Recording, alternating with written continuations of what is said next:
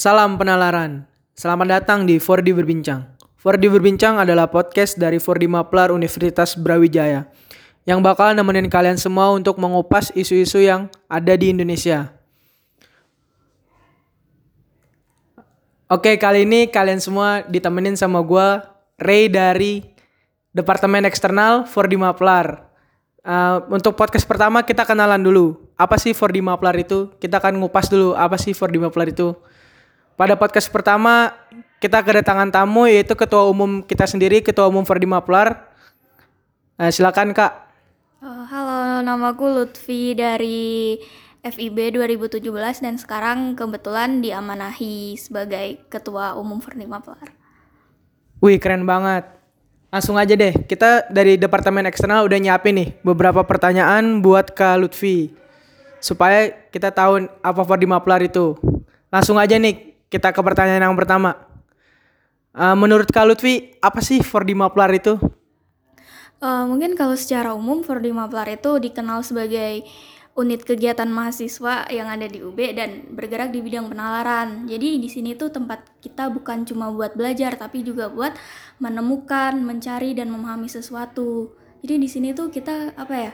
Kayak istilahnya tuh di diajarkan buat melakukan sebuah analisa terus berpikir secara kritis tentang segala sesuatu yang ada di sekitarnya kita kayak gitu. Jadi pada akhirnya tuh kita bukan cuma berpikir tentang hitam dan putih doang. Makanya nggak salah kalau misalnya beberapa orang yang ada di luar 4D itu kayak apa sih namanya menganggap kita bilangnya kalau kita ini UKM yang kumpulan orang-orangnya itu suka mikir kayak gitu. Wah keren juga nih, sekumpulan orang yang suka mikir. Lanjut kita ke pertanyaan kedua. Tadi kan dijelasin tuh apa sih 4D Maplar itu. Tapi sebenarnya apa sih urgensi awal kenapa 4D Maplar itu diciptakan atau kenapa 4D Maplar itu sampai ada di Universitas Brawijaya ini? Sebenarnya sejarahnya panjang banget sih, tapi kalau misalnya kita coba persingkat nih, jadi dulu pada tahun sekitar tahun 80-an itu ada beberapa aktivis yang berasal dari UB yang pingin ngebuat semacam forum buat tempat mereka untuk berdiskusi. Nah, ini juga kalau nggak salah itu juga ada sangkut pautnya sama kondisi perpolitikan yang ada di UB pada waktu itu yang apa sih namanya dipegang sama eh perpolitikan di Indonesia pada waktu itu yang dipegang sama pemerintahannya Soeharto. Jadi akhirnya beliau-beliau itu uh, pada bulan April mengadakan sebuah rapat yang apa ya muncullah konsep untuk membentuk sebuah unit unit aktivitas diskusi. Nah, waktu mereka melakukan koordinasi dengan rektorat, kayak akhirnya bisa deh diwujudkan dan akhirnya masih di bulan yang sama yaitu bulan April kalau nggak salah sekitar tanggal 13 April 1981 itu kayak diadakan sebuah forum yang hasilnya itu kayak ngebentuk tim yang bertugas buat cari format tentang ADART yang nantinya bakalan disahkan waktu Musang pada tanggal 4 Mei 1981. Nah, di Musang itu juga eh, apa sih namanya? Kegiatannya tuh juga bukan cuma untuk mengesahkan ADART-nya itu, tapi juga kayak apa sih namanya menentukan ketua umum Fardi Mapelar yaitu Bapak Sunjoyo dan waktu itu namanya kita tuh juga bukan belum Verdi Mapelar tapi Lady Mapelar. Kalau Verdi Mapelar itu kan Forum Studi Mahasiswa Pengembang Penalaran. Nah, kalau Lady Mapelar itu Lembaga Studi Mahasiswa Pengembang Penalaran. Jadi sebenarnya apa ya? Bisa kita lihat sih sejarah-sejarah terbentuknya Fordi itu kayak gimana itu udah ada di website dan setiap apa namanya setiap ada kegiatan buat anggota baru di Fordi itu juga dikasih tahu secara rinci sebenarnya Fordi itu terbentuk karena apa sih dan lain-lainnya kayak gitu. Tapi kalau misalnya kita lihat nih dari dari apa sih namanya dari sejarahnya tadi kalau Fordi itu dari awalnya saja tuh kayak udah diinisiasi sama apa ya beliau-beliau yang memiliki kerasahan gitu loh. Dan akhirnya pingin apa ya kalau misalnya dapat kita istilahan di dapat kita istilahkan tuh kayak mereka tuh haus untuk berdiskusi gitu loh. Akhirnya dapat diobati dengan cara membentuk sebuah forum diskusi yang akhirnya sekarang kita kenal sebagai Forum Mapelar. Kayak gitu. Oke, makasih Kak Lutfi. Tadi kan dijelasin tuh, urgensinya for Maplar itu menciptakan ruang diskusi dari beliau-beliau aktivis yang ada di Universitas Brawijaya. Tapi sebenarnya selain menciptakan ruang diskusi itu, tujuan for Maplar tuh apalagi sih? Kenapa tujuan apa yang dipunya oleh for Maplar? Kalau tujuannya dari for Maplar, jadi tadi kan udah kebentuk sebuah ruang diskusi itu kan. Nah, nanti harapannya di sini tuh bakalan ada terjadi pertukaran pikiran antar anggota antar anggota. Jadi kayak dari situ itu kita bisa memunculkan perspektif baru, kayak pemikiran-pemikiran baru. Terus apalagi di sini tuh kita percaya kalau misalnya setiap manusia itu pasti mempunyai kemampuannya mereka kan yang mungkin apa ya dari anggota-anggota Fordi sendiri itu mungkin sudah mengetahui atau mungkin masih dalam tahap pencarian gitu loh. Dan akhirnya dari situ kita coba deh buat menanamkan nilai-nilai kefordian yang salah satunya itu tentang bagaimana untuk apa sih namanya berpikir secara kritis. Dan uh, nanti. Akhirnya pada dalam fase itu itu kita apa ya bukan cuma melakukan pendalaman ilmu tapi juga menemukan sesuatu. Jadi kalau misalnya boleh cerita nih gak apa-apa kan ya cerita masalah pribadi? Iya nggak apa-apa kak ceritanya santai di 4D berbincang. Jadi waktu aku datang di 4D itu aku masih belum kayak apa sih namanya belum menemukan sebenarnya itu ketertarikanku tuh ada di bidang apa. Terus akhirnya waktu aku masuk 4D dan mengikuti kegiatan-kegiatan yang ada di 4D terus habis itu apa sih namanya ber, dari lingkungan di 4D dan dari kader-kader yang ada di 4D itu akhirnya apa ya aku itu berhasil menemukan sebenarnya tuh aku tuh minat di mana sih? Dan itu berasal dari diskusi yang awalnya udah di dilaksanakan di 4D waktu aku pulang ke kos akhirnya kayak aku masih kepikiran gitu loh tentang hal tersebut dan akhirnya sampai sekarang keterusan buat mencari tahu tentang apa sih namanya kayak uh, yang menjadi minat aku yang berasal dari hasil diskusi itu. Kayak gitu. Oke, tadi kan dibilang bahwa mereka yang masuk 4D mungkin untuk mengembangkan bakat mereka atau kalian mereka bahkan juga bisa orang-orang yang belum menemukan dalam masa pencarian. Nah, untuk menemukan uh, pencarian mereka atau sampai kepada tujuan mereka itu sebenarnya apa aja sih kegiatan yang ditawarkan 4D Maplar ini? Apa aja sih kegiatan 4D Maplar? Kalau misalnya kegiatannya 4D Maplar itu per tahun beda-beda sih tergantung sama kebijakan di kepengurusan masing-masing itu tapi apa ya kalau mungkin dapat kita katakan bahwa esensinya mereka itu tetap sama yaitu membentuk kader-kader 4D yang memiliki pemikiran yang kritis dan bijak dalam apa sih namanya berperilaku.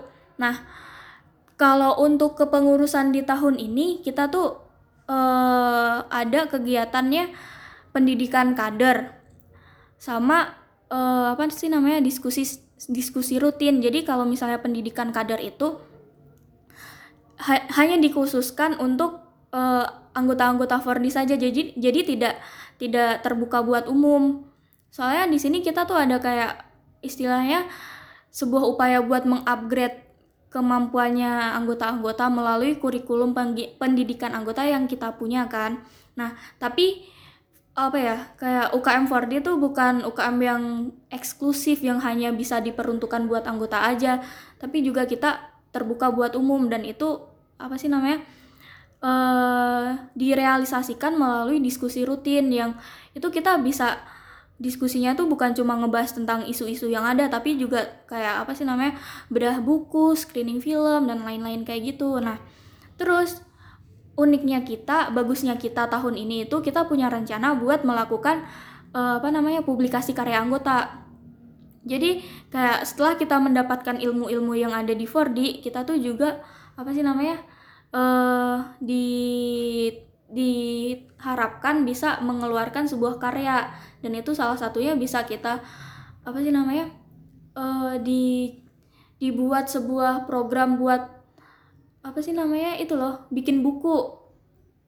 Nah kayak gitu. Terus selain selain itu juga ada kayak selain di bidang kepenulisan itu juga bisa ngebuat tentang apa sih video habis itu podcast yang kayak gini yang itu isinya bukan cuma tentang apa sih namanya bukan cuma tentang keresahan mereka tapi juga apa ya tempat mereka buat beropini gitu loh. Tapi kegiatannya kita tuh bukan cuma hal-hal yang serius gitu aja tapi ada kayak yang asik-asiknya juga. Misalnya kita juga sering ngopi ngopi bareng dan apa sih namanya kalau kita kumpul-kumpul tuh biasanya kita main kartu dan ternyata main kartu tuh juga ada manfaatnya manfaatnya itu salah satunya kita tuh kayak di dilatih buat mengatur strategi gitu kayak gitu pokoknya asik masuk 4D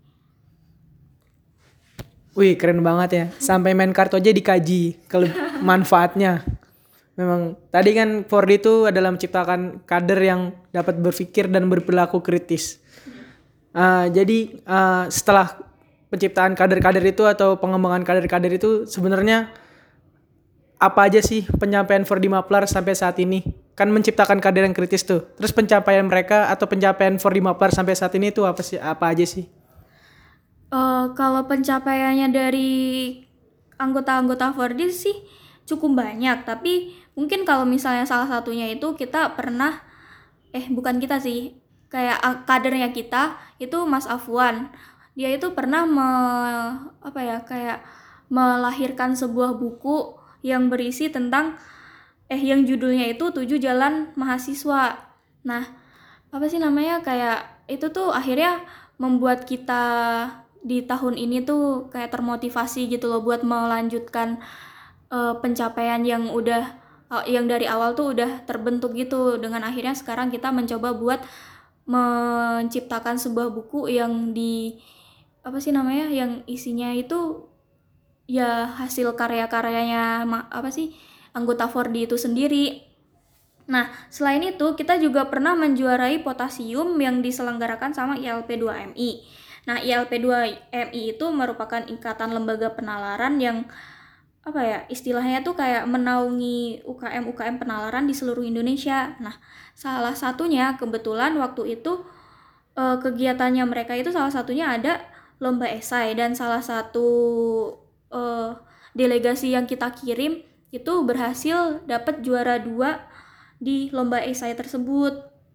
Tapi apa ya selain itu juga Salah satu pencapaiannya kita itu kita berhasil membentuk karakter anggota-anggota itu yang kebermanfaatannya tuh bukan cuma di 4D tapi mereka berhasil di luar 4D. Misalnya mereka tuh menjadi orang-orang yang dipertimbangkan di fakultasnya. Jadi kayak akhirnya melalui uh, dampak mereka berkumpul di 4D itu mereka menjadi seseorang yang istilahnya nggak nggak dianggap remeh gitu loh sama orang-orang. Jadi akhirnya mereka menjadi seseorang yang dipertimbangkan.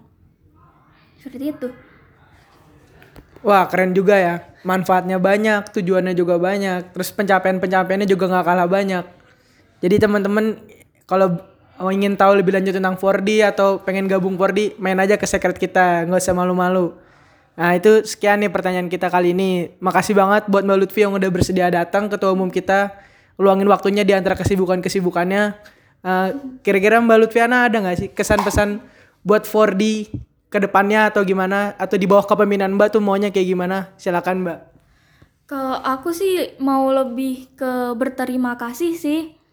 Kayak kepada anggota-anggota 4D yang entah itu anggota aktif maupun anggota purna. Jadi apa ya? Terima kasih sudah sudah hadir di 4D dan sudah mau membantu dan mengikuti mengikuti semua kegiatan yang ada di 4D akhirnya apa ya mampu membuat kita tuh menjadi membentuk sebuah budaya yang ada di 4D sebagai seorang yang gemar untuk berpikir dan menganalisa sesuatu apalagi sama pengurus-pengurus 4D tahun ini. Makasih banget karena sudah mau bergabung di dalam kepengurusan dan uh, buat teman-teman yang belum gabung 4D kayak nggak nggak ada salahnya sih buat kalau nggak nggak apa sih namanya nggak gabung ke dalam ang keanggotaan mungkin bisa menja menjadi partisipan dalam semua kegiatan yang diselenggarakan di 4D soalnya apa ya manfaat yang didapat tuh juga banyak banget. Nggak nggak bakalan merugikan kita sendiri pokoknya gabung aja sama 4D gitu oke makasih Mbak Lutfi Nah, teman-teman itu adalah podcast pertama kita. Untuk untuk podcast selanjutnya kita bakal isu-isu yang bakal bahas isu-isu yang lagi menarik. isu apa? Tunggu aja di podcast selanjutnya. Stay tune di podcast 4D berbincang. Salam penalaran. Yeay. Dah. Udah.